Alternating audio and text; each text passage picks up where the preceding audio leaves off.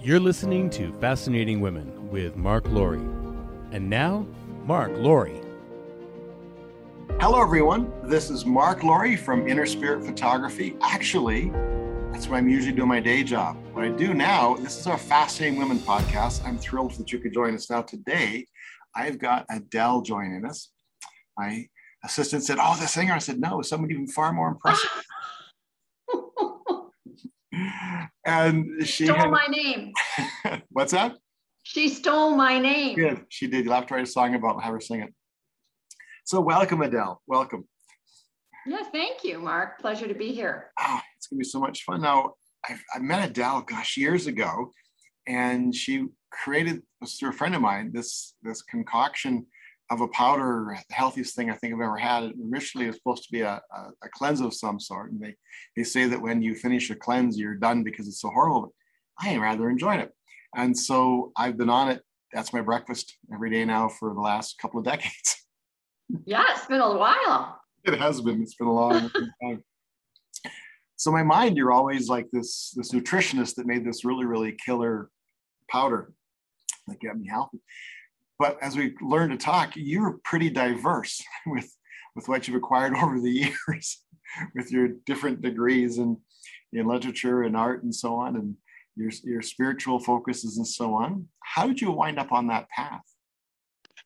Well, let's say you know I'm 66 years into the the journey, so I've certainly had time to you know, collect and develop some tools. Mm-hmm. And um, how did I end up there? I guess, I mean, my parents owned a craft and hobby store for 50 some years in Swift Current, Saskatchewan. So, um, name a craft, and either I've done it or my sister's done it, but our minds are very different. She likes instructions and tools and patterns and you know i like to cut and paste and glue gun and and stuff like that. And so um, certainly that that artistic and creative gene came very naturally. And then um, I had a Scottish grandma that lived in a little little town in Saskatchewan, um, and she got me going out collecting. Let's say, as an example, wild roses to make skin tonic, or um, we'd make soap or or bath lotion out of oatmeal, things like that. So I kind of got into lotions and potions at about 10 years of age. Mm-hmm. And um, music, I just, I don't know what happened or why, but I was at another relative's farm in Saskatchewan and there was this old organ. It was my aunt. And I just sat down and played a song. And I guess it was about four. So music was just there for me. Mm-hmm. And so that planted some seeds on the path right away that were pretty easy to cultivate. And, you know, then I did the 70s wholeheartedly. I mm-hmm. really embraced that whole thing. Um, you know, I was uh, 13 when Woodstock came out. So, um, yeah, and then I, you know, I just always knew I would be a teacher. Mm-hmm. From the from kindergarten on, I was I was always the teacher. And so now I would say I'm not always the teacher. I'm very often the student. And, um, you know, we're, as Tina Turner would say, we're at our best when we are teaching and learning from each other. So I learn things and then I teach those things. And, um, I understand the quickest way to get information back into yourself is if you repeat it back out effectively, then you've learned it twice. Like it, it's it goes deeper inside. Well, if you're a true teacher, you don't show up unprepared. Yes. So it's like I have a class right after this, and um, you know we're going to delve into. I work a lot with color and oils and plants and and whatnot and food, and um, so we are going to study lemons today. Mm-hmm and uh, all all things that lemons can do for us. And um, then we're going to delve into the color of deep red in right. little um, potions that are made out of mm, flowers and herbs and oils and wavelengths. And I, I like all things color, sound, vibration, light, fascinated by light.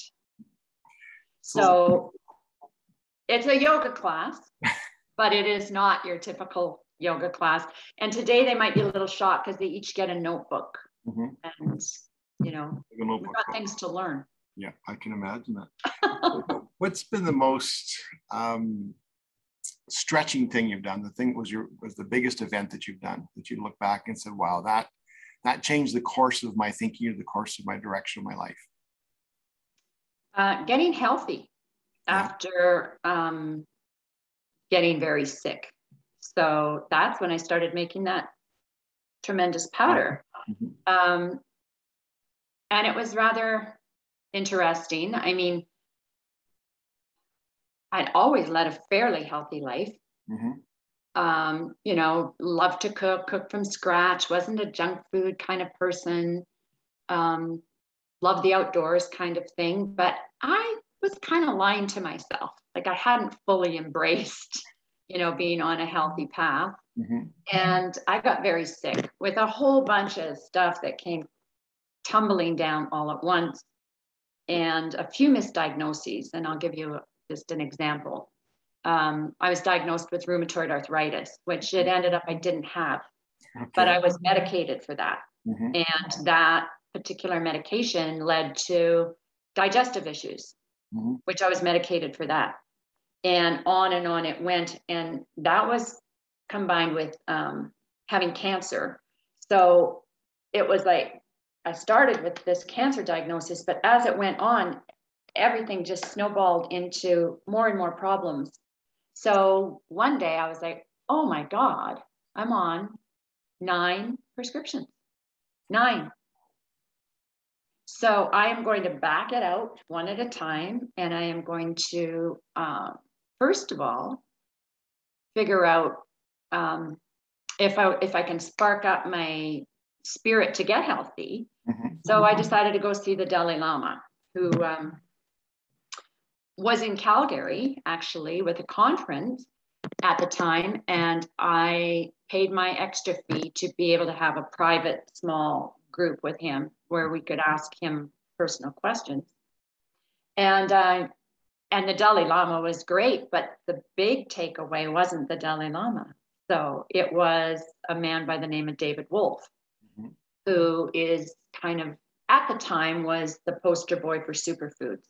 Right. So he showed up in this panel. He looked like he crawled out of a cave. He had a poncho on. His hair was crazy, and he was talking about these foods mm-hmm. uh, that could heal your body, and um, kind of, I, I, guess, invigorate your spirit as well. And um, so I was phonetically writing them out. Mm-hmm. Maca, Lucuma, Mesquite. I didn't know what any of these were. Um, and then I started researching them and figuring out, well, Maca can help with endurance, it can balance hormones, you know, and, and figuring out how to make something that would heal me, which ended up to be that powder. Mm-hmm. And um, and to stick with that for it was a two year process to in, in, terms of a stretch mm-hmm. a two year stretch um, of uh, really i mean i went to meet david wolfe i spent time in the kitchen with him. I went to summits conferences took courses you name it. And um, really figured out how to heal myself. Because mm-hmm. certainly nobody else was figuring it out. So that's my biggest stretch. That form the base of how you approach things today, or is is that just one more niche along the way that you're already deep ingrained in the, I guess the the alternate arts or the the softer sciences? No, it was um, giving up a lot that I, as I said, I embraced the 70s in a wholehearted way. So, um, and then I just, you know, I just completely quit alcohol. Mm-hmm. Um, and I wouldn't say that alcohol was a particular problem for me. Mm-hmm. It was just the way that um, my peer group embraced the use of alcohol was I was like, this really is not serving my body or my mind well. So I'm just going to give that up. And it's interesting when you do that, how much resistance there is, you know, because if you're like the partier that sits at the piano and sings, and all of a sudden you're stone cold sober and you're looking around you and people want you to, you know, participate in their in their party. And it's like my party's just fine thanks. I'm good. Uh, so that was a big stretch for me to just put the brakes on um, you know a big part of my lifestyle and how i interacted with my friends and family. So i kind of forget what your question was mark that's cute it was it was just if if the if that was a was a sudden right turn change or if your life had been building to that change of, of doing the research and, and getting more involved with the with the powders and, and that type of lifestyle. That was a right turn change. I mean, I found myself, I, I used to host these uh, incredible Halloween parties. Right. When I lived in Calgary. Mm-hmm. And, um, oh, when I was, you know, I'm not drinking, everybody else is drinking and um, partying and you know i mean i can't i was a smoker a cigarette smoker for years. And i just decided well that's ridiculous. In the 80s i was like that, that's a stupid choice. But this not drinking um, around being surrounded by everybody drinking was mm-hmm. a big right turn change for me. And i found myself at a halloween party and everybody's having fun and um, I'm thinking, geez, am I really missing out? So then my brain said, um, hmm, I can take a bottle of wine and I can put it in a Pyrex um, measuring cup, put it in the microwave, boil off all the alcohol, quickly dump that into an ice bath, cool it down. Mm-hmm. It has gone from, let's say, 14% to less than 1% of alcohol. When you open the microwave, it's just wafting out at you. and um, and then I would funnel it back into the bottle and I put a little bow on it so that I knew that that was mine. Right. So then that took away all the, um, you know, nobody was bugging me. I just say, well, I'm drinking this wine because it's organic or it doesn't have sulfides or whatever. Yeah. And I would just drink that wine. And sometimes people would drink it by mistake and they wouldn't even be able to tell the difference. so, um, yeah, I mean, I really made that sounds like a small change, but when all of your social activity revolves around getting together and having drinks, that was a really big change for me. So, and I didn't see it coming. It just became necessary to do it. Did. Did, did that trigger you changing your circle of friends? Uh, no, but you know, it, it, I now have these. Um, hmm, what would I say? I, I mean, this particular these last two years have been a little bit different mm-hmm. because I I have these pods of circles now. So I have a yoga mm-hmm. circle, which I haven't been able to really be face to face involved with the last two years. Right. I sing in a choir, which of course our choir hasn't been able to meet the mm-hmm. last couple of years. Yes. So I still kept the same friends. Mm-hmm. But in addition to that, I created these other social circles that are equally important mm-hmm. for me to engage with. Pods, I like that phrase. You call them these pods of friends. Yeah, yeah, and right now, you know, I'm creating my own tribe here. Mm-hmm. So by starting this, I I've had um, a group in yoga. I have a yoga studio in my house, mm-hmm. and so for about the last four years, I've had this group that meets three times a week, mm-hmm. and one of the members is my husband. So he's very, you know, he's very motivated to ski, and we are the youngest in the group. So the oh, oldest participant right now is going to be 79. And he's still skiing double black diamond runs in thigh deep powder through trees. So um, he takes his yoga seriously. So that's interesting. mm-hmm. that he's come into that aspect of my life, which he never thought he would ever do. Mm-hmm. Um, but now I've just started this new group of women, and um, I'm going to turn them into another little pot of mine. I don't know if they know that yet. but shh, because um, they might be onto me, I'm not sure. But what I found is that people thirst for spirituality, mm-hmm.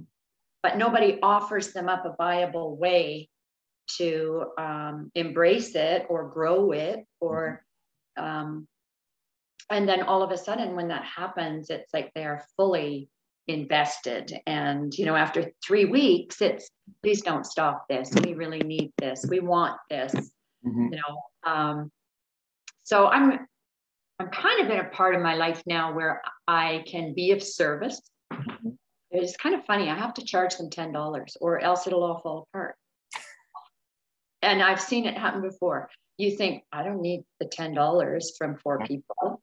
Um, but if you don't do it, there has to be an exchange. They have to feel like, um, you know, there's a, some sort of energetic exchange coming from them, not just from me. Or it all, it all, they're like, well, we'll cancel because she probably doesn't want to do it anyway, or she'll mm-hmm. cancel because, you know, there's nothing in it for her kind of thing. So this little exchange makes this this work, and it kind of feeds my desire to um, continue learning and teaching mm-hmm. and learning new things. And I am building now this group of like-minded people here in a little place that only has a stable population of about 60 people.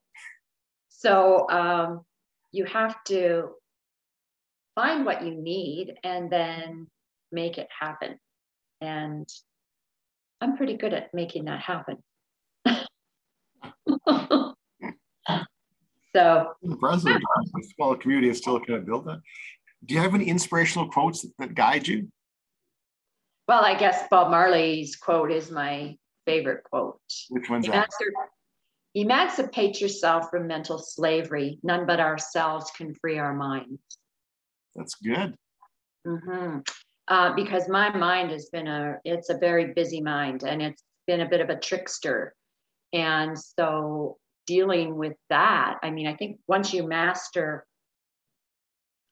um, the direction that your mind takes you and you get to drive that, mm-hmm. um, it's like, like a big aha, thank God, because, um, you know, if you let your mind be in control of things um, it can spin out of control very easily. And I certainly did do that a lot. So now I'm, yeah, emancipate yourself from mental slavery. None but ourselves can free our minds. Mind's a trickster. I've only heard that phrase used by John Kehoe. Oh, I, did, I, I, I didn't know that, but. You, do you know of John Kehoe? I do not. No, oh, I don't. John Kehoe, uh, kind of way back in the early 70s. He was one of the originators, or was the originator of, of mind power, of, of harnessing it. And so he was going through different things. And, and in his teachings, he talks about the mind's the great trickster. And he says, when you're trying to do something, affect change and so on, it's like you're a general and you're planning this, this frontal attack on your enemy, except your enemy is over your shoulder not only being aware of what you're about to do, but you're thinking behind it. And this is what you're having to defeat. And that's what the mind is. And so he calls the great trickster. And so his, his uh, what he's trying to get across is that you, when you try to do something, create change, and you fail, you have to recognize that, that the mind won, that the great trickster won. And so he says it's not easy defeating an entity that knows your every weakness and, and where your biases are and everything. It takes a great single focused mind to get through that. And so that's where I heard the phrase. Ah. I, very rarely hear that turn of phrase that the mind's a great trickster. Wow. Well, that intrigues me. I'm going to have to check into you his work. teachings. He's, um, he's, I think he's got to be in his 70s, 80s now. Um, and he is an astounding when he started doing it, everybody said, "Oh my God, this guy is so crazy," and then they started seeing it was working, and other people. So now it's a common thing, but way back when he started, it was it was um, it was it was unheard of. Groundbreaking at the yeah, time. It was, and uh, he's he's kind of kind of neat that way. So, what are you curious about right now? Where does your your mind's travel down many many roads? What's your biggest curiosity right now that you're trying to unravel?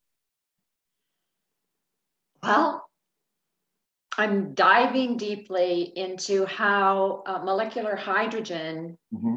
can um, imprint mm-hmm. our cells and molecular hydrogen from water. Mm-hmm. And so that's one thing that um, I'm looking at deeply studying, I've ordered a little bit of equipment to really experiment with it. And with the idea that um, molecular hydrogen can uh, reduce inflammation, mm-hmm. um, kill unwanted bacteria in the gut, um, increase circulation. So that's my latest I want to go sciencey, although I'm not a science brain, I'm an art brain. Right. But um, um, the other thing that I'm deeply involved in right now is breath work. Mm-hmm. And so I've been studying with a lot of schools of breath work. I've done numerous certifications and um, right from the real holotropic. Um, are you familiar with that? Holotropic breath work. I believe so. Yes, actually, I took a course on breathwork. okay. It was fascinating. It's such. It's it's not that well known in North America, but in Russia, where I believe it was originated, because it's part of their um, healthcare system. And they. Oh, I didn't know that. Yeah. Oh, the guy that originated it um, and did studies on it, he huge body of work because he was able to. When the government said, "Great, all these soldiers are going to be learning breath work," So he was able to see how it changes your face. Uh, he had two twins that he was working with. I think they're like nine years old or 11 when they started, and they were identical twins. So he taught the, them both how to do proper breath work, how it, it would um, you know relax your body and all sorts of things. And four years later, there's a photograph of the two girls. The one girl, her face had hardly changed.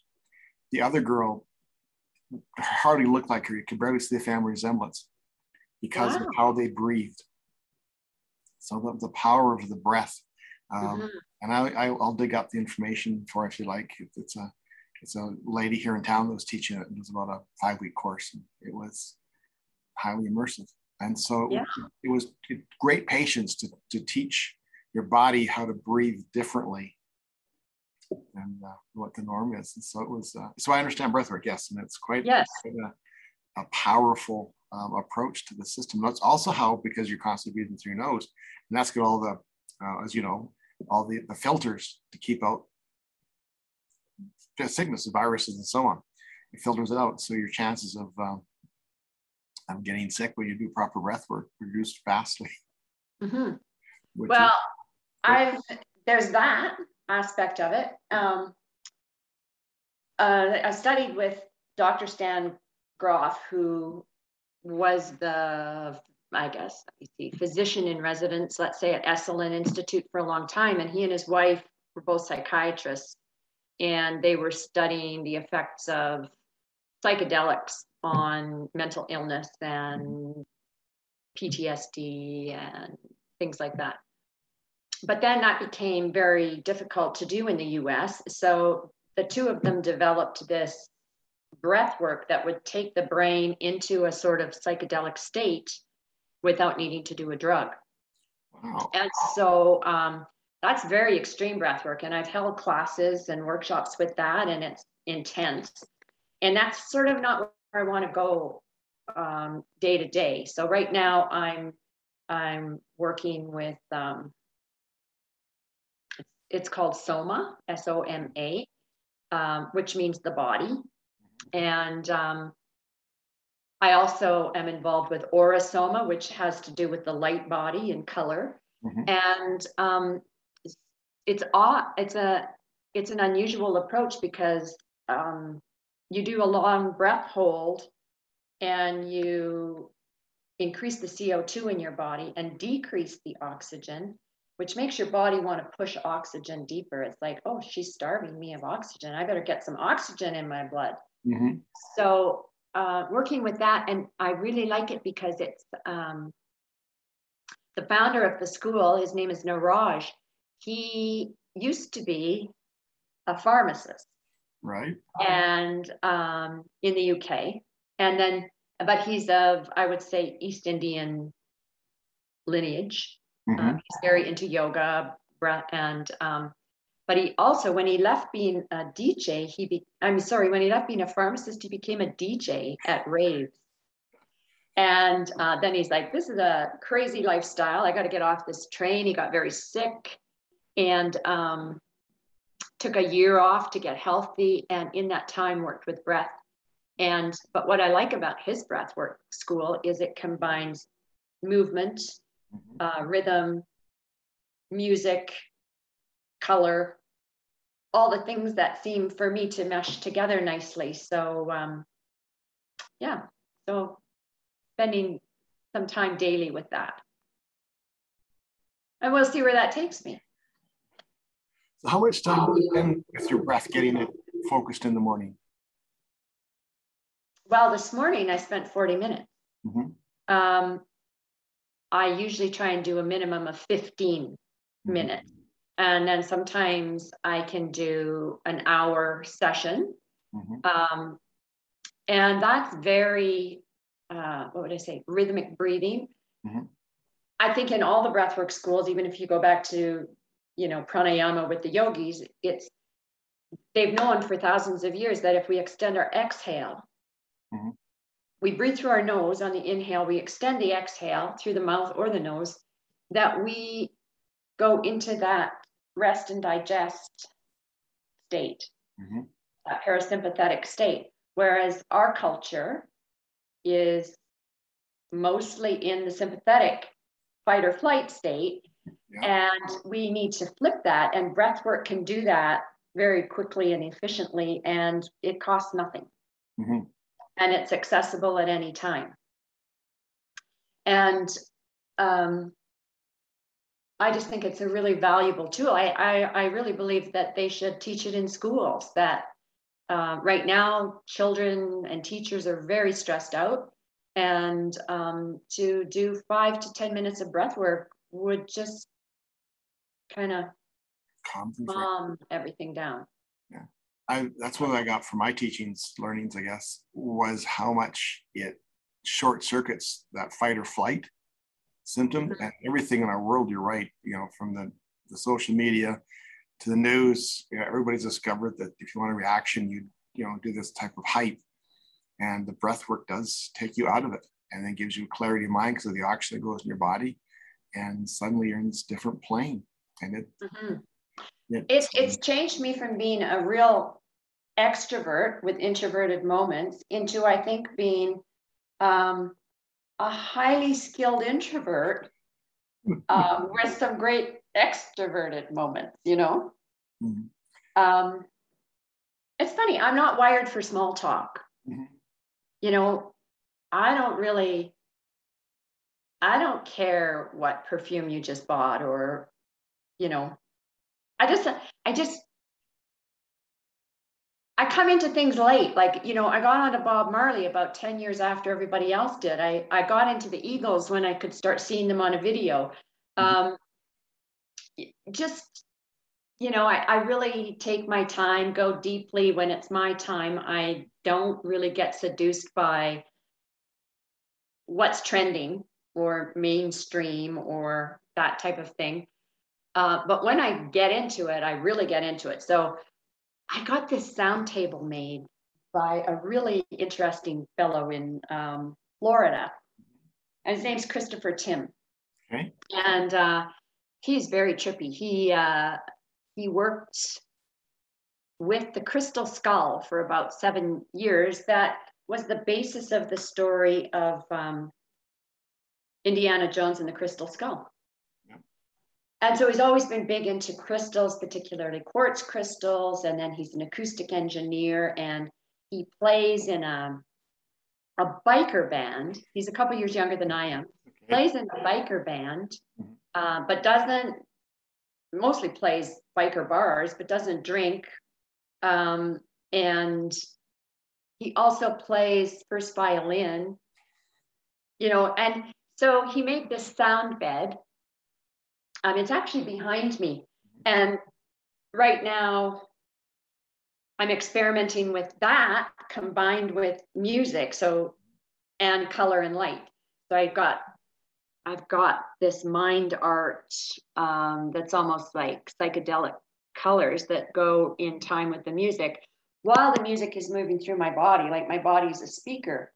And I became to really love Bob Marley through um, finding out what an intriguing bass line he has in his music as it moves through your body when you're a challenged meditator.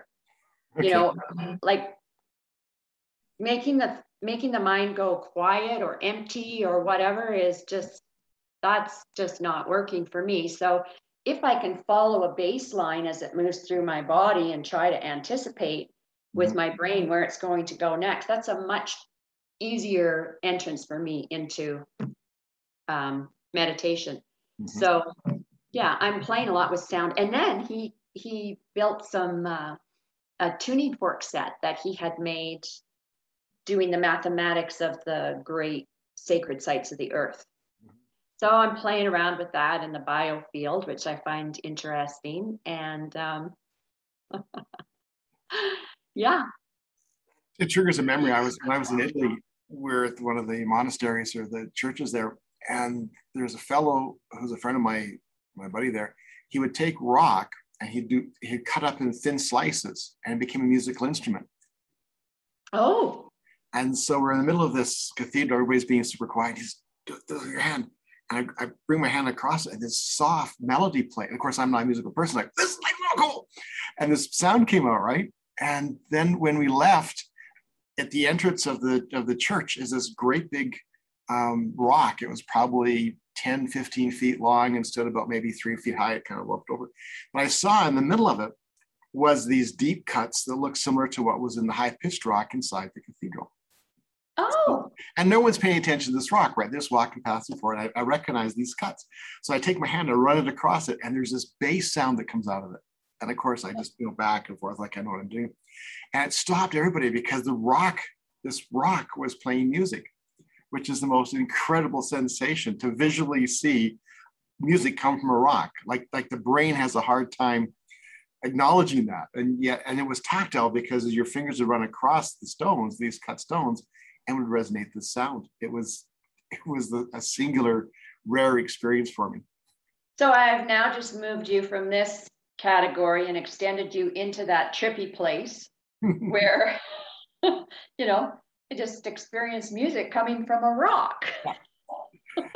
it's, it's cool the stuff again i'm 66 as well so i've got all these these these bits and pieces of memories that dropped in and experiences that from a curious mind which is why i've got that explores me into things well, I always wanted to play the guitar, mm-hmm. but it didn't seem. I tried it at university. I, am a music major, music educator. Um, my I got one degree in Regina, which was Saskatchewan, which was exceptional. It was called aesthetic education, where you teach children kind of a Waldorf approach where all subjects are being taught from the springboard of the arts. Mm-hmm. So in one of our courses, we had to learn an instrument that we didn't play. So mm-hmm. I chose the guitar and it just didn't feel right. It didn't, I, I, I don't know. I love the sound of it, but I just couldn't make it my own. I'm a, I'm a pianist. So, um, oh, about a year and a half ago, I was watching a, a benefit for the hurricane victims of mm-hmm. Puerto Rico. Right and um, Stevie Wonder was on there as one of the performers, and he's got this instrument, and he's like, and he's got his fingers are on the strings, but they're playing the strings like a piano. Okay. And he's like, "Hey, you guys, you should see. I, have this is my new instrument. It's called the harpejji.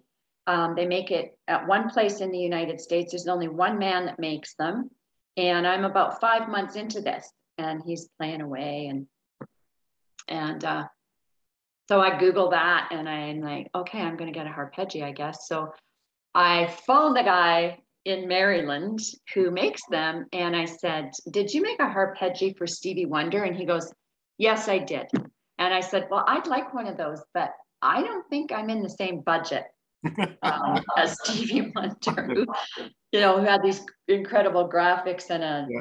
platinum album pressed in and whatnot. Plain Jane so, version. I want, yeah. What's what's your low ball end of the harpejji? So anyway, the guy was very accommodating, worked with me, and um, I played that for a bit. And I thought, comes in 12 strings, 16 strings, mm-hmm. and you could get a few more strings. But it wasn't enough. So I phoned the guy back up and I said, you know, how many strings does Stevie Wonder have on his? and he goes, 16 strings. So I, I said, I think I need that.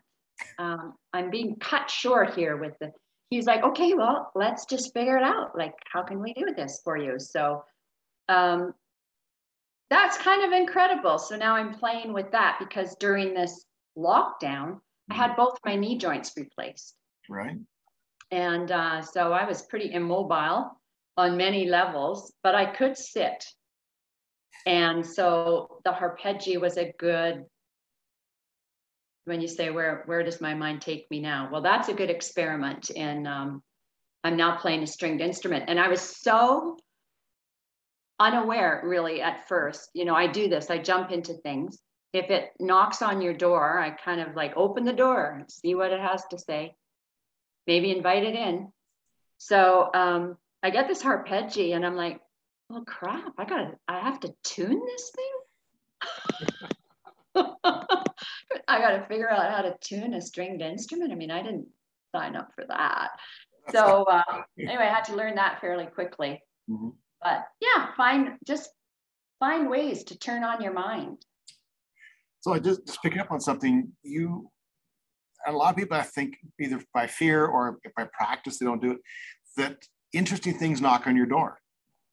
And you open the door and say, come on in, we're going to explore this. Do you have a filter for that? Do you have a process that when when something interesting comes along, you embrace it, or do you pick and choose what comes along? How's that work? Well, I think I start from the place of this could be possible. Mm-hmm. You know, rather than saying, okay, well, we're going to get this sound bed and you're going to lie on it and it's going to excite your cells and that's going to help you heal from surgery or whatever. Instead of saying, that's way too out there, my mind says, why not check it out? Mm-hmm. Why is it impossible? When I first heard about a fax machine, I thought my friend who's running a travel agency mm-hmm. says she's going to send me a fax. I said, I don't have a fax machine. And I'm envisioning, like, how does that work? How is that paper going from there to there? And so that seemed impossible at the time. Um, you know, the internet seemed impossible at the time. So most people will be able to let their brains say, well, however many billion people are on the internet now, I guess that's viable, it's working. They'll buy into things that become maybe commonplace or mainstream, whereas my brain will say, got to start somewhere, let's give it a try. And if it works, I might talk to you about it.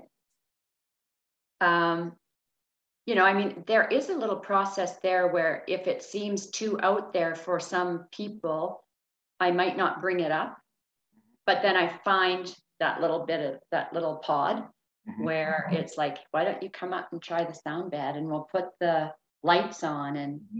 so I do, I guess I do have some filters, but I, I start with, yeah, this could be possible. Let's, let's not say no to this if we've never tried it.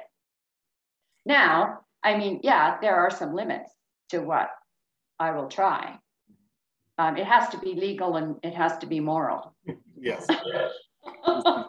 I've what I've noticed by talking to people over the years that there is the people who do those things have some time back in the myths have developed um, a filtering system so so automatic they don't even realize they're doing it that they'll recognize something and it, it kind of goes through uh, yes there's enough room to get serious about this um, this fits in my life this way and there's these balance and checks and then it fits in. And on the surface, it appears that happens instantaneously. They came across it, they embraced it, they're doing it, and then they move on.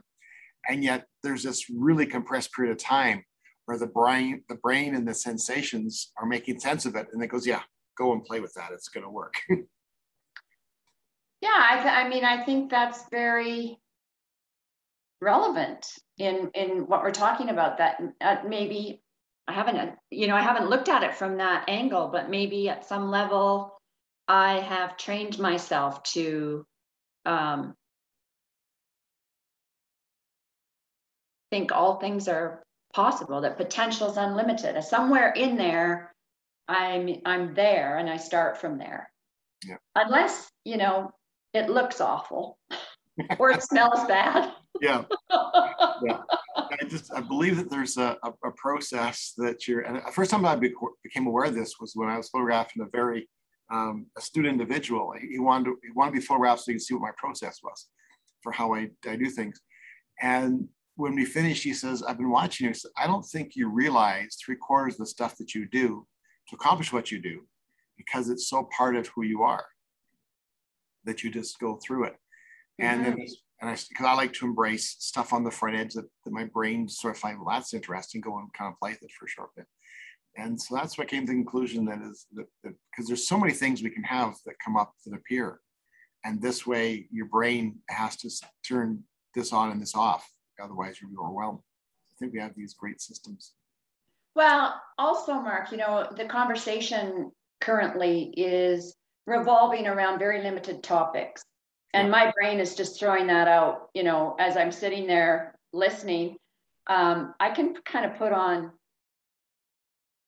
a persona to get along with everybody that's in this conversation when I don't really, I could care less about it.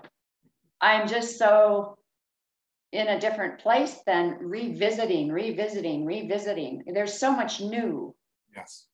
To embrace that. Why do we keep going over and over and over? The stuff isn't going to change for it. Yeah, that's that's where I've been learning um, interesting questions. Oh, that's great, great yeah. place to be. Yep. And I way back when I was learning sales, one of the things that the guy came up and drilled into us was that whoever asks the questions controls the conversation. And so you can either go with the flow, and it's usually that same routine because people's, to a large portion, people's uh, range of conversation is pretty limited in, in the, just their natural state. But as soon as you start injecting interesting questions into the mix, um, then you start to go interesting places. And everyone's right. got interesting stories and interesting experiences. And it doesn't take much to, and you're you're not controlling the conversation so much to have a hidden agenda as you are controlling the conversation to make it in itself interesting, to find layers that are deeper down than how's the weather. Right. Exactly. I love that actually. And um, yeah, ask more interesting questions. I'm going to take that on as my project. Maybe I'll make it, that's what I'll focus on in November when I'm socializing, mm-hmm. is that I'll take on the part of being ask ask a better question, ask an interesting. Ask a question on a completely different topic. Yeah. just follow it down. yeah. Well, this has been really cool. I've enjoyed it as well. It's so much fun. I never know where these conversations are going to go, but hence the title of my my podcast, Fascinating Women. Um, there is always these interesting twists and turns, and wonderfully unexpected. I love the depth that you that you present to us, and the, um, the spin into the uh, the softer side of things, the psychedelic mind, the breathing, the, the musical instruments I've never heard of. That's so cool. yeah, someday I'll take you on a tour of the house. I've got these little um, secret rooms. I've got the best secret room, Mark. It's uh, in my closet, through the closet. Right. And um, and it is just a magical place of light and sound and color and instruments and wow sense and yeah. I mean, you really should experience it. I think, and not in a mm, vulgar way or a uh, what would I say, kinky way, I could rent that room out by the hour just so people could just chill out. Yes, I, I think I've done photographs for rooms like that. Power rooms that people had where they want to go in and, and center and transform themselves. Then my photographs become the core of it. Ah, well, maybe someday you'll come to Panorama. Ah, i have to plan on that. That sounds really good. It sounds good. well, we're gonna have to wrap it up here. Yeah. And for everybody listening, we've got a really intriguing full-length bio that you can read about uh, Adele in the notes. Um, and there's some contact stuff. So some of the stuff she's doing interests in you, I think there's some ways that you can connect with her and become part of her tribe. A very interesting journey that's uh, psychedelic in nature without the drugs. I love that. I love that. That's really good. This has been Mark Laurie from Inner Spirit Photography, hosting Fascinating Women with my guest Adele. Thank you so much. Thanks very much, Mark. Have a great day. This has been Fascinating Women with Mark Laurie. Join us on our website and subscribe at fascinatingwomen.ca. Fascinating Women has been sponsored by Inner Spirit Photography of Calgary, Alberta, and is produced in Calgary by Lee Ellis and My Office Media.